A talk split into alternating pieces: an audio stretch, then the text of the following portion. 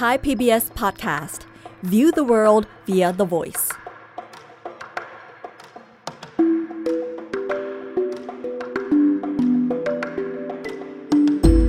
อาเซียนไอส์เปิดมุมมองใหม่ผ่านเรื่องลึกแต่ไม่ลับของผู้คน สังคม และวัฒนธรรมในอาเซียน กับปรางทิพย์ดาวเรือง สวัสดีค่ะคุณผู้ฟัง พบกับอาเซียนไอส์และดิฉันปรางทิพย์ดาวเรือง ในไทย PBS Podcast อีกแล้วนะคะ ในระยะหลังเนี่ย คุณผู้ฟังคงจะได้ยินคำว่าสังคมสูงวัยอยู่เรื่อยๆนะคะ ถ้าเราจะดูตามคำจำกัดความของกรมสุขภาพจิต กระทรวงสาธารณสุข ก็หมายความว่าเป็นสังคมที่มีจำนวนผู้ที่อายุ 60 ปีขึ้นไป เพิ่มขึ้นมากกว่า 10%ของประชากร แล้วสังคมสูงวัยก็จะกลายเป็นสังคมสูงวัยที่สมบูรณ์ เมื่อมีจำนวนประชากรมากกว่า 20%เป็นประชากรที่มีอายุ 60 ปีขึ้นไปค่ะ คุณผู้ฟังบางคน เวลาที่เห็นผู้สูงอายุในที่ต่างๆ ที่จะต้องมีคนดูแลเนี่ย เราก็อาจจะเคยถามตัวเองนะคะว่า เอ๊ะ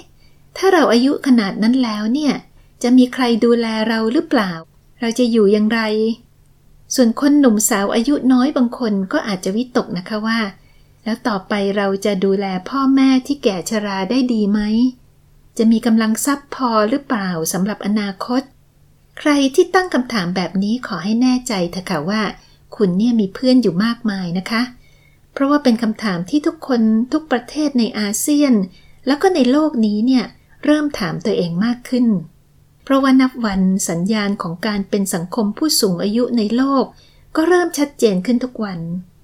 ในขณะที่รัฐบาลหลายประเทศก็ยังเหลียวซ้ายแลขวา พยายามหาทางรับมือเรื่องนี้อยู่นะคะ แต่ก็นั่นแหละค่ะหลายประเทศยังขาดความชัดเจน ไม่สามารถสร้างความมั่นใจให้กับประชาชนได้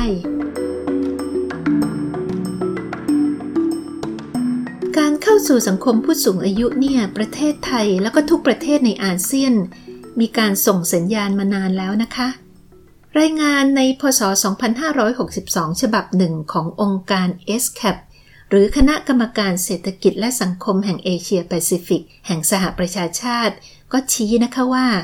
ขณะนี้อาเซียนกำลังก้าวสู่สังคมสูงวัย ในอัตราที่รวดเร็วมากค่ะ ทุกประเทศในเอเชียตะวันออกเฉียงใต้เนี่ย ก็มีสัดส่วนของประชากรอายุ 60 ปีขึ้นไปเพิ่มสูงขึ้น เมื่อเทียบกับสัดส่วนของประชากรโดยรวมมาต่อเนื่องเลยนะคะ แล้วก็ยังมีจำนวนประชากรในวัย 80 ปีที่เพิ่มขึ้นมากด้วย ประชากรสูงอายุในเอเชียตะวันออกเฉียงใต้เป็นผู้หญิงมากกว่าผู้ชายค่ะ เป็นคุณย่าคุณยายมากกว่าคุณปู่คุณตานะคะ คราวนี้เมื่อเอาตัวเลขที่ว่าเนี่ยไปผนวกกับสถิติอีกชิ้นหนึ่ง คุณผู้ฟังก็อาจจะเห็นภาพได้ชัดเจนขึ้นนะคะ นั่นคือสถิติของ SCAP ที่เริ่มตั้งแต่พศ 2495 หรือว่า 72 ปีที่แล้ว แล้วก็ทำนายทายทักไปจนถึงพศ 2593 หรือว่า 28 ปีหลังจากนี้เนี่ย ตัวเลขนี้บอกนะคะว่าอัตราการเกิดของประชากรได้ลดลงอย่างต่อเนื่องในทุกประเทศในเอเชียตะวันออกเฉียงใต้ เอาตัวเลข 2 ชุดมารวมกันก็สรุปได้นะคะว่า นับวันผู้สูงอายุก็จะมีจำนวนเพิ่มมากขึ้นในภูมิภาคของเรา ในขณะที่เด็กเกิดใหม่มีจำนวนน้อยลง แล้วคุณผู้ฟังทราบไหมคะว่า ประเทศที่นำโด่งมาเป็นอันดับหนึ่งในทุกสถิติคือประเทศสิงคโปร์ คราวนี้ลองมาทายกันนะคะว่า อันดับสองคือประเทศไหน เฉลยค่ะคำตอบก็คือประเทศไทยของเราเอง ในขณะที่สิงคโปร์เนี่ยเริ่มสอแววอัตราการเกิดที่ลดลง ตั้งแต่ราวๆพศ 2518 หรือ 47 ปีที่แล้ว ประเทศไทยของเรา ก็เริ่มเห็นแววนี้ในพศ 2528 หรือ 37 ปีที่ผ่านมานี่เอง และแนวโน้มที่ว่านี้ก็ไม่มีทางย้อนกลับไปนะคะ ยังคงเป็นแนวโน้มที่ต่อเนื่องอยู่เรื่อยๆ เรื่องนี้สิงคโปร์เขาเห็นปัญหาก่อนใครเพื่อนค่ะ สิงคโปร์พยายามออกมาตรการที่จริงจังมากนะคะ สนับสนุนให้ประชาชนของตัวเองเนี่ยช่วยเพิ่มประชากรให้กับประเทศ คุณผู้ฟังบางคนอาจจะเคยได้ยินเรื่องโครงการ Love Boat ที่ดิฉันแปลคร่าวๆว่า โครงการล่องเรือรัก เริ่มนโยบายนี้ขึ้นเมื่อเกือบ 20 ปีที่แล้ว คือในพศ 2546 ก็ชัดเจนตั้งแต่ต้นนะคะว่า นโยบายนี้เขาไม่ได้ทำขึ้น เพื่อให้ชาวสิงคโปร์มีความโรแมนติกขึ้นนะคะ แต่ว่าทำขึ้นมาเพื่อที่จะเพิ่มจำนวนเด็กเกิดใหม่ในประเทศ ให้เพียงพอต่อการพัฒนาประเทศในอนาคต เป็นโครงการเพื่อความอยู่รอดของประเทศสิงคโปร์ ในเวลานั้นเนี่ยรัฐบาลสิงคโปร์ชักจะวิตกนะคะกับสถิติการเกิดของทารก ที่มีประมาณ 1.4 คนต่อผู้หญิงหนึ่งคน เป็นจำนวนที่น้อยกว่าจำนวน 2.1 คนต่อผู้หญิงหนึ่งคน ที่คำนวณแล้วว่า เป็นจำนวนที่สิงคโปร์ต้องการ ในการที่จะให้มีประชากรวัยทำงาน เข้าแทนที่ประชากรสูงอายุได้ในอนาคต ทิศทางการเกิดของเด็กเกิดใหม่เนี่ยเป็นไปในทางที่น่าวิตกทีเดียวนะคะ ภายในพศ 2593 หรือว่าไม่ถึง 30 ปีหลังจากนี้เนี่ย สิงคโปร์จะมีประชากรอายุ 65 ปีขึ้นไปถึงครึ่งหนึ่งของประเทศค่ะ รัฐบาลสิงคโปร์เนี่ยพยายามหานโยบายต่างๆ นานานะคะ มาโน้มน้าวให้คนหนุ่มสาวแต่งงานแล้วก็มีลูก เช่นสนับสนุนการออกเดทแบบเร็วที่เรียกว่า speed dating เนี่ยนะคะ ที่หมายถึงกิจกรรมรวมกลุ่มของคนหนุ่มโสดสาวโสดให้มาพบกัน แล้วก็แต่ละคนจะได้คุยกับเพศตรงข้ามทุกคนที่นั่นแบบสั้นๆ เผื่อจะถูกตาถูกใจอยากจะสารสัมพันธ์ทางใจกันต่อไป แต่ตอนต้นเนี่ยทำมาพักหนึ่งก็ไม่สำเร็จนะคะ คนสิงคโปร์ที่ยังโสดก็หวงแหนความโสดอย่างเหนียวแน่น คนที่แต่งงานแล้วก็ยังไม่อยากมีลูก รัฐบาลก็เลยมีมาตรการต่อไปก็คือเรื่องเรือรักนี่แหละค่ะ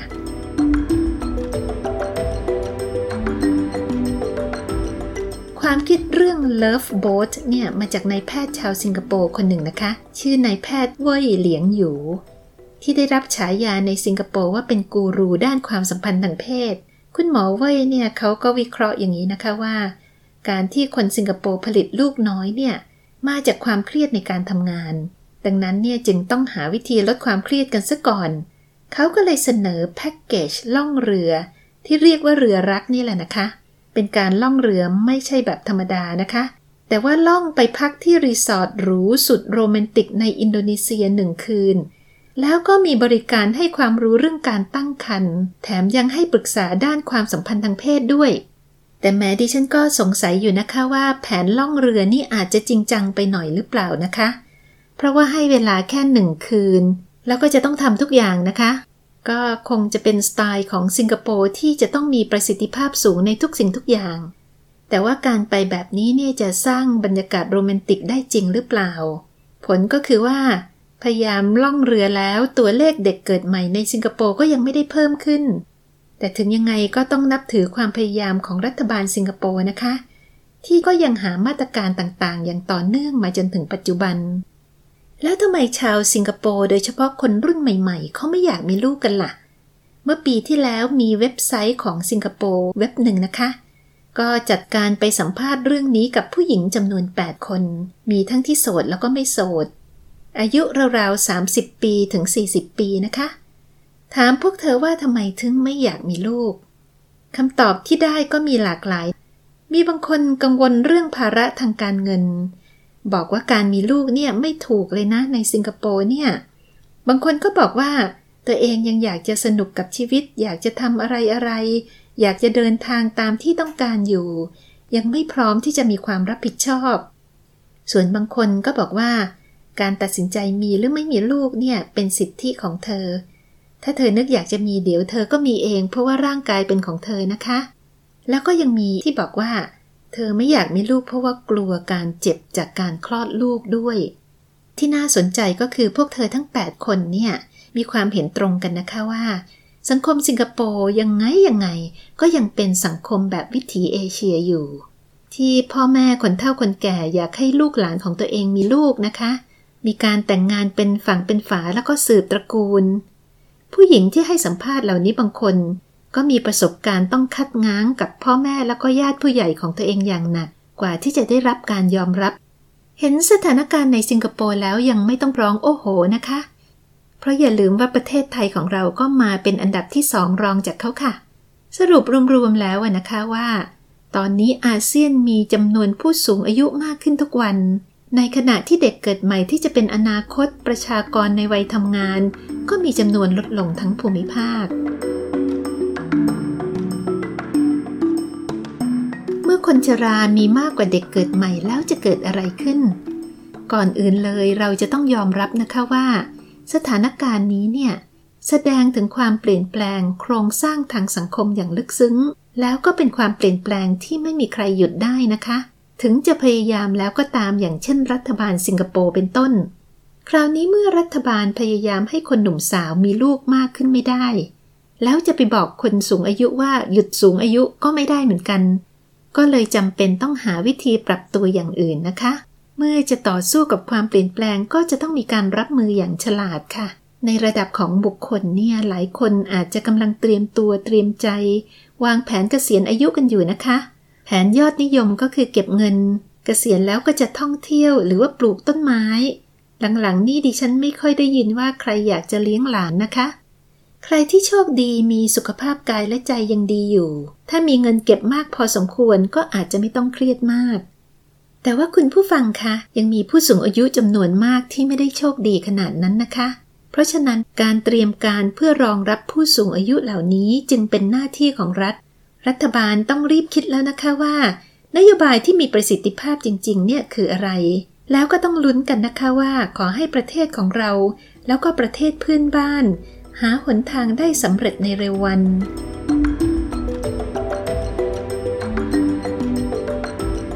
เรื่องสำคัญหลักๆ ก็คือจะต้องมีงบประมาณและก็นโยบายในการดูแลประชากรสูงอายุ ให้ทันกับความเปลี่ยนแปลงที่เกิดขึ้นอย่างรวดเร็วค่ะ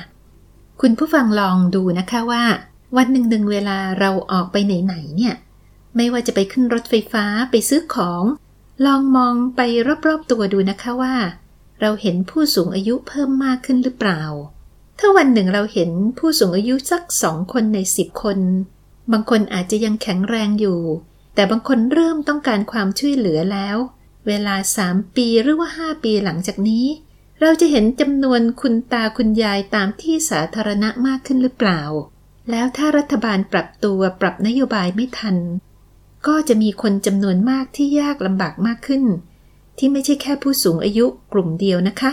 แต่เป็นลูกหลานที่รับหน้าที่ดูแลพวกท่านเหล่านี้ด้วย รายงานข่าวชิ้นหนึ่งของสถานีโทรทัศน์ Channel News Asia ของประเทศสิงคโปร์นะคะ เป็นรายงานในปี 2563 เขาชี้ว่าประชากรสิงคโปร์ในวัยทำงานเนี่ย ขณะนี้ต้องรับภาระในการดูแลผู้สูงอายุ มากกว่าประชากรวัยทำงานเมื่อ 10 ปีย้อนหลัง แล้วยังมีอีกหลายบ้านนะคะ ที่ลูกหลานจะต้องดูแลผู้สูงวัยถึงสองรุ่นไปพร้อมกัน คือทั้งรุ่นพ่อรุ่นแม่ของตัวเอง ที่เพิ่งเกษียณอายุออกมา แล้วก็รุ่นตารุ่นยายด้วยผู้สูงอายุบางรายอาจจะมีเงินเก็บอยู่บ้าง แต่ก็มักจะไม่พอนะคะ ดังนั้นในสิงคโปร์ลูกหลานจึงต้องรับภาระทางด้านเงินทอง รวมทั้งดูแลเรื่องโรคภัยไข้เจ็บต่างๆ ด้วย ที่นับวันจะมีค่าบริการที่สูงขึ้น โดยเฉพาะอย่างยิ่งโรคที่ต้องอาศัยผู้เชี่ยวชาญพิเศษ ตัวอย่างหนึ่งก็คืออาการสมองเสื่อมที่มาพร้อมกับความชรา ที่มีผู้ป่วยมากขึ้นในสิงคโปร์นะคะ เรื่องนี้เนี่ย นางอินดรานีราจา รัฐมนตรีว่าการประจำสำนักนายกรัฐมนตรีของสิงคโปร์ ก็ให้สัมภาษณ์นะคะว่า รัฐบาลทราบดีว่ามีจำนวนผู้สูงอายุที่ต้องให้ความช่วยเหลือดูแลมากขึ้น แล้วประชาชนสิงคโปร์ก็มีจำนวนมากที่มีพ่อแม่ชราที่ต้องดูแลอยู่ที่บ้าน แล้วยังพบว่ามีจำนวนคนชราเหล่านี้ที่มีโรคสมองเสื่อมเพิ่มมากขึ้น ส่วนหนึ่งก็เป็นเพราะคนอายุยืนขึ้น แต่ในขณะเดียวกันก็จะมีโรคภัยไข้เจ็บที่มาพร้อมกัน อาการดิเมนเชีย หรือว่าสมองเสื่อมเนี่ยทำให้ต้องหาการดูแลกันไปนะคะ We know that we have an aging population. We know that we have to provide for them. I mean, many of you yourselves will have aging parents, relatives. You've seen that the incidences of dementia uh, uh, have risen, partly because our population is actually living longer. But whilst you're living longer, uh, part of a corollary of that is some of them get dementia. So you have to look at care. ในเรื่องของความเป็นอยู่ของผู้สูงอายุในเอเชียตะวันออกเฉียงใต้เนี่ยจะมีลักษณะที่คล้ายๆกันนะคะ ก็คือว่าประมาณ 60-80%ของผู้สูงอายุจะอยู่กับครอบครัว ให้ลูกให้หลานดูแล ที่เป็นวิธีของเอเชียมาแต่ไหนแต่ไรแล้วนะคะ ที่น่าสนใจคือ ผู้สูงอายุที่เป็นผู้หญิง มีแนวโน้มจะอยู่คนเดียวเมื่อเทียบกับผู้ชาย คำถามก็คือคนรุ่นป้า รุ่นย่า รุ่นยายเหล่านี้ ท่านอยู่กันอย่างไรนะคะ สุขภาพดีไหม มีเงินพอใช้หรือเปล่า แล้วก็มีความสุขไหมน่าเศร้าก็คือว่าคำตอบเป็นไปในทางตรงกันข้ามค่ะ ผู้หญิงสูงอายุในเอเชียตะวันออกเฉียงใต้เหล่านี้หลายคนไม่มีรายได้นะคะ แล้วก็ไม่ได้เป็นเจ้าของทรัพย์สิน เช่นบ้านช่อง แล้วก็ไม่มีบำนาญเลยมีสถิติความยากจนที่สูงนะคะ บวกกับมีปัญหาในการได้รับบริการของรัฐ ไม่ว่าจะเป็นการรักษาพยาบาลหรือที่อยู่อาศัยเป็นต้น แม้กระทั่งผู้สูงอายุที่อยู่กับลูกกับหลานก็ตาม ถ้าหากว่าท่านเหล่านี้มีเงินเก็บ ก็จะช่วยผ่อนคลายสถานการณ์ได้มากทีเดียวนะคะ ส่วนคนที่ไม่มีเงินเก็บเลย ลูกหลานก็จะต้องเป็นคนดูแล ก็มีคำถามอีกนั่นแหละนะคะว่าแล้วลูกหลานจะมีเงินพอในการดูแลหรือเปล่า รวมทั้งมีเวลาพอไหม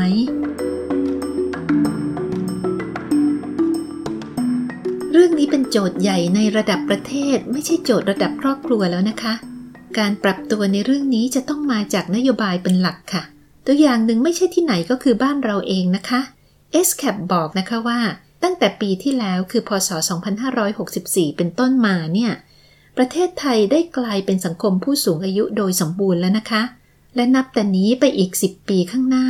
เราจะมีผู้สูงอายุ ที่ต้องการการดูแลด้านการรักษาพยาบาลจำนวนมาก ต้องมีค่าใช้จ่ายด้านสาธารณสุขเพิ่มสูงขึ้น รวมแล้วตกปีละประมาณ 1.4 ล้านล้านบาทเลยนะคะ รัฐบาลไทยและรัฐบาลประเทศต่างๆ จะมีเงินพอหรือเปล่า รายได้ของรัฐจะมาจากไหน เมื่อไม่กี่วันมานี้เนี่ยดิฉันได้ค้นพบ YouTube เกี่ยวกับการเรียนและก็การทำงานในยุโรปของชายหนุ่มชาวอินเดียคนหนึ่ง เขาชักชวนให้หนุ่มสาวชาวอินเดียหาทางไปทำงานที่ประเทศเยอรมัน เขาบอกว่าถ้าคนหนุ่มสาวเหล่านี้มีทักษะแล้วก็ความรู้ทางวิชาชีพที่เหมาะสมเนี่ย ก็จะมีโอกาสที่จะหารายได้ แล้วก็หาได้ดีด้วยในประเทศเยอรมัน เขายังแนะอีกนะคะว่าวิธีที่ดีที่สุดคือการเข้าเรียนในมหาวิทยาลัยที่นั่นเลย แล้วก็หางานทำรับรองว่ามีโอกาสสูงแน่ ฟังดูเผินๆก็เหมือนกับ YouTube ช่องนี้เนี่ย ชี้ช่องทางของการหางานทำของคนในประเทศรายได้ต่ำให้เข้าทำงานในประเทศรายได้สูงใช่ไหมคะ เรื่องนี้ก็อาจจะใช่นะคะ แต่ก็ยังมีอีกเหตุผลหนึ่งที่ ดิฉันคิดว่า สามารถอธิบายภาพใหญ่ความเปลี่ยนแปลงใหญ่ได้อย่างน่าสนใจมาก คือว่า YouTube คนนี้เขาวิเคราะห์นะคะว่า เวลานี้เนี่ย ประเทศเยอรมันเป็นสังคมผู้สูงอายุเต็มรูปแบบแล้ว แล้วรัฐบาลเยอรมัน ก็เดินหน้าให้สวัสดิการที่ดีแล้วก็รอบด้านกับประชากรผู้สูงอายุของตัวเอง สิ่งที่ตามมาก็คือมีประชากรชาวเยอรมันในวัยแรงงานที่จะต้องทำงานน้อยลง เมื่อคนเยอรมันทำงานน้อยลงจำนวนผู้จ่ายภาษีในประเทศก็น้อยลงด้วย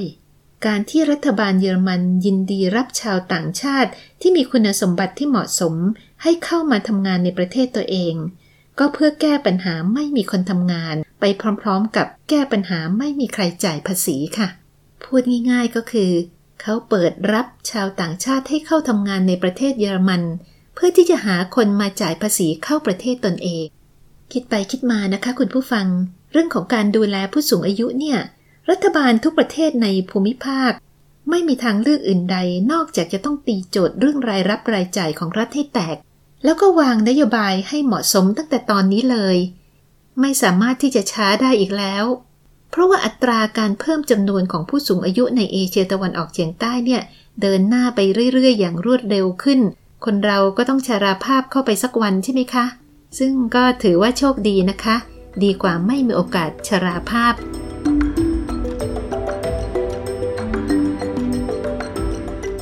การพูดเรื่องความรับผิดชอบของรัฐบาลก็ไม่ได้หมายความว่าประชาชนเองจะไม่รับผิดชอบตัวเองนะคะ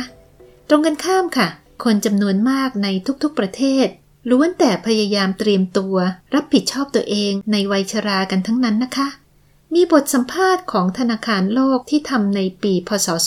2558 หลายปีมาแล้วนะคะ ที่เข้าไปถามคนในประเทศต่างๆ ในเอเชียแปซิฟิกที่มีอายุตั้งแต่ราวๆ 30ถึง40 ปีนะคะ ว่าเตรียมตัวเข้าสู่วัยชรากันยังไงบ้าง ก็จะเห็นภาพได้เลยนะคะว่า คนในทุกประเทศจะมีแผนการคล้ายๆกันค่ะ มีบางคนบอกว่าตัวเองเนี่ยกำลังเตรียมเก็บเงินจากการทำงานประจำเพื่อเตรียมเอาไว้เปิดกิจการเล็กๆ เช่นร้านกาแฟ ให้เป็นรายได้หลังจากเกษียณ บางคนก็ระดมซื้อประกันสุขภาพเพื่อที่จะไม่ให้เป็นภาระให้ลูกหลานในอนาคต บางคนเตรียมดูแลสุขภาพตัวเองตั้งแต่เนิ่นๆ เพื่อชะลอการเจ็บป่วยในยามชรานะคะ หลายคนเก็บเล็กผสมน้อย บางคนก็เตรียมซื้อที่ดิน ปลูกผักเล็กๆ น้อยๆ รอเอาไว้นะคะ แต่ก็มีบางคนที่ลำบากกว่าคนอื่นนะคะ เช่นชาวนาคนหนึ่งในฟิลิปปินส์บอกว่าเขาเนี่ยไม่มีเงินเก็บเลย ไม่มีแม้กระทั่งสมุดบัญชีธนาคาร เพราะว่าได้ใช้เงินดูแลครอบครัวหมดแล้ว รวมทั้งส่งลูกสาวเรียนด้วย แต่ก็น่าภูมิใจนะคะ ที่เขาบอกว่าตอนนี้ลูกสาวของเขากำลังจะเรียนจบมหาวิทยาลัยแล้ว ธนาคารโลกก็ยังไปสัมภาษณ์คนอายุ 50 ปีขึ้นไปนะคะ ถามว่าเตรียมตัวในการดูแลตัวเองอย่างไร แล้วก็พบว่าคนเหล่านี้ไม่ว่าจะอยู่ในประเทศไหนก็มีความกังวลเหมือนเหมือนกันนะคะ คือกังวลว่าต่อไปเนี่ยถ้าตัวเองเจ็บป่วยขึ้นมา จะไม่มีเงินรักษาพยาบาล แล้วก็ไม่มีคนดูแล แม้กระทั่งคนที่มีลูกหลานบางคน ก็ไม่แน่ใจว่าลูกหลานตัวเอง จะสามารถดูแลได้หรือเปล่า จะมีเวลาจะมีเงินทองพอไหม เป็นความกลัวที่เหมือนเหมือนกันของคนสูงวัยในทุกประเทศเลยค่ะ พูดได้เลยนะคะว่าสังคมสูงวัยเนี่ยไม่ใช่ปัญหาของภูมิภาคใดภูมิภาคหนึ่ง หรือประเทศใดประเทศหนึ่งนะคะ แต่ว่าเป็นปัญหาของโลกสมัยใหม่ทั้งหมด แล้วปัญหานี้ก็ไม่ใช่ปัญหาของผู้สูงอายุเพียงกลุ่มเดียวนะคะ แต่เป็นปัญหาร่วมของคนทุกรุ่นทุกวัย เพราะว่าก็เป็นเรื่องปกตินะคะ ที่องค์คาพยพทุกอย่างในสังคมล้วนแต่เกี่ยวพันกันอย่างแยกไม่ออก เรื่องนี้เนี่ยคนที่สรุปได้ตรงใจดิฉันมากที่สุด เป็นคนรุ่นใหม่ชาวจีนคนหนึ่งนะคะ ชื่อหวงจีหยวนอายุ 27 ปี เขาเป็นบรรณาธิการบทความของสำนักข่าว CGIN เป็นสำนักข่าวที่ได้รับการสนับสนุนจากรัฐบาลจีนนะคะ ประเทศจีนนี่เป็นอีกประเทศหนึ่งนะคะ ที่ชักจะเริ่มส่อสัญญาณยังไงยังไงชอบคน เรื่องของสังคมสูงวัย เมื่อปีที่แล้วเนี่ยรัฐบาลจีนก็เลยเริ่มใช้มาตรการ สนับสนุนให้คนหนุ่มสาว มีลูกมากกว่าสองคน ที่เป็นการจำกัดจำนวนในอดีต รัฐบาลพยายามให้แรงจูงใจบางอย่างนะคะ เช่นการช่วยเหลือด้านค่าใช้จ่าย การยกเว้นภาษีแล้วก็ให้วันหยุดพิเศษเหล่านี้เป็นต้น แต่ว่าคุณหวงเนี่ยเขาก็พูดในฐานะคนรุ่นใหม่ ที่เขาบอกว่าเขาถือว่าตัวเองเป็นส่วนหนึ่งของปัญหาด้วยนะคะ เขาก็เท้าความถึงประเทศจีนในยุคเบบี้บูมนะคะ ในช่วงคริสตศตวรรษที่ 1950 ถึง 1960 เป็นช่วงที่จีนมีประชากรเพิ่มมากขึ้น พอถึง 1970 เนี่ย ประชากรจีนก็มีเกิน 800 ล้านคนแล้วนะคะ ถึงจุดนั้นระบบเศรษฐกิจเริ่มดูแลไม่ได้ รัฐบาลจีนก็เลยต้องออกนโยบายลูกคนเดียวมาใช้ แต่ไปไปมามานโยบายนี้ก็มีปัญหาอีกค่ะ เกิดปัญหาเด็กเกิดใหม่น้อยเกินไปพอถึงตอนนี้รัฐบาลก็กลับไปพยายามสนับสนุนให้คนมีลูกมากขึ้น แต่คุณหวงเขาบอกว่าปัญหาวิถีชีวิตสมัยใหม่ แล้วก็ค่าครองชีพที่สูงขึ้นเนี่ยทำให้คนรุ่นใหม่อย่างเขาไม่ได้อยากมีลูกนะคะ เขาบอกว่าเขานี่แหละเป็นคนหนึ่งที่ไม่อยากมีลูกทำไมเขาถึงต้องอยากมีลูกด้วยละ่ะ ในเมื่อตัวเองก็แทบจะเอาตัวเองไม่รอด เขาเนี่ยถ้ามีลูกก็ต้องคิดถึงเรื่องหาโรงเรียนให้ลูก เรื่องการจัดสรรเวลาต่างๆ ดูแลลูก แล้วก็ต้องขอให้พ่อแม่ตัวเองมาช่วยเลี้ยงลูกอีกด้วย แล้วก็คงจะยังมีอีกหลายเรื่องที่เขายังไม่รู้นะคะ เขาบอกว่าเรื่องนี้ไม่ใช่แค่ปัญหาของประเทศจีนประเทศเดียว ลองไปถามญี่ปุ่นดูสิ แล้วก็ถามอีกหลาย ๆ ประเทศดู มีปัญหาเดียวกันทั้งนั้น เขาก็ไปค้นคว้ามานะคะ แล้วก็เล่าให้ฟังว่า ในปีพศ 2561 โลกนี้มีประชากรอายุ 65 ปีขึ้นไป มากกว่าประชากรอายุ 5 ขวบลงมาแล้ว นับเป็นครั้งแรกของประวัติศาสตร์โลกเลยนะคะ แล้วก็เป็นปัญหาที่คนหนุ่มสาวในโลกนี้ จะต้องเผชิญอย่างหนีไม่ได้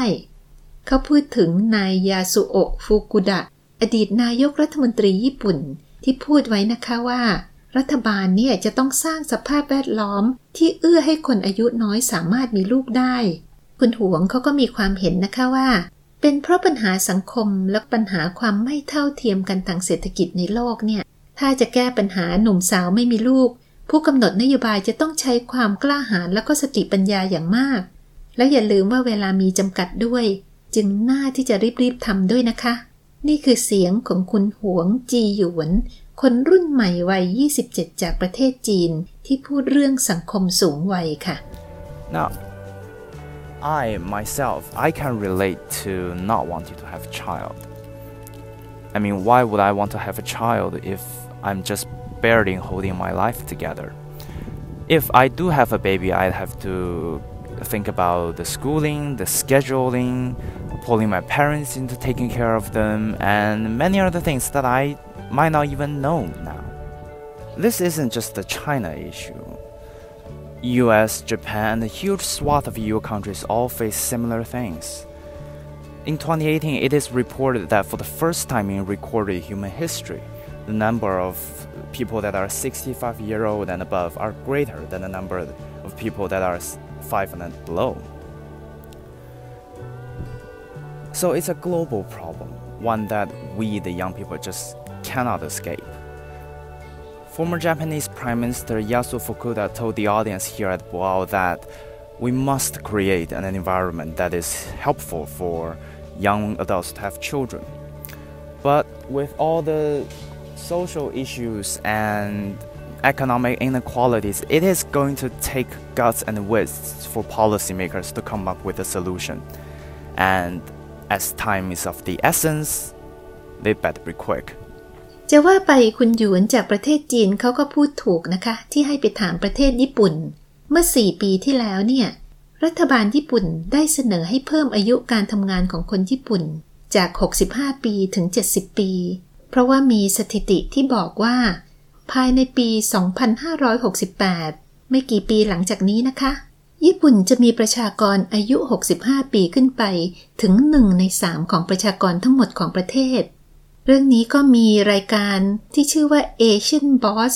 เขาก็ไปถามคนหนุ่มสาวญี่ปุ่นนะคะ คนหนุ่มสาวเหล่านี้ก็บอกว่าพวกเขาเนี่ยสังเกตเห็นคนสูงวัยตามที่ต่างๆ เพิ่มมากขึ้นจากที่มากอยู่แล้วนะคะ คนอายุน้อยส่วนใหญ่ที่ให้สัมภาษณ์บอกว่าไม่มีปัญหาอะไร ที่คนอายุมากจะได้โอกาสมีงานทำถ้าเขาต้องการทำแต่ก็มีบางคนนะคะที่พูดว่า คนสูงอายุน่าจะหลีกทางให้คนอายุน้อย ได้เลื่อนขั้นในหน้าที่การงานด้วย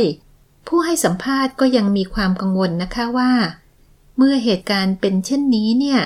รัฐบาลก็จะต้องใช้งบประมาณในการจ่ายบำนาญแล้วก็สวัสดิการต่างๆ ให้ผู้สูงอายุมากขึ้น แล้วก็จะมาเก็บภาษีจากคนในวัยทำงานเพิ่มขึ้น อาจจะทำให้ชีวิตยากลำบากกว่าเดิม แล้วก็มีคำถามจากคนหนุ่มสาวเหล่านี้นะคะว่า ถ้าพวกเขากลายเป็นผู้สูงวัยซะเอง รัฐบาลจะยังมีเงินสนับสนุนไหมก็ชัดเจนแล้วนะคะว่าสังคมสูงวัยเนี่ยเป็นประเด็นปัญหาของโลก แล้วก็ของคนทุกๆวัย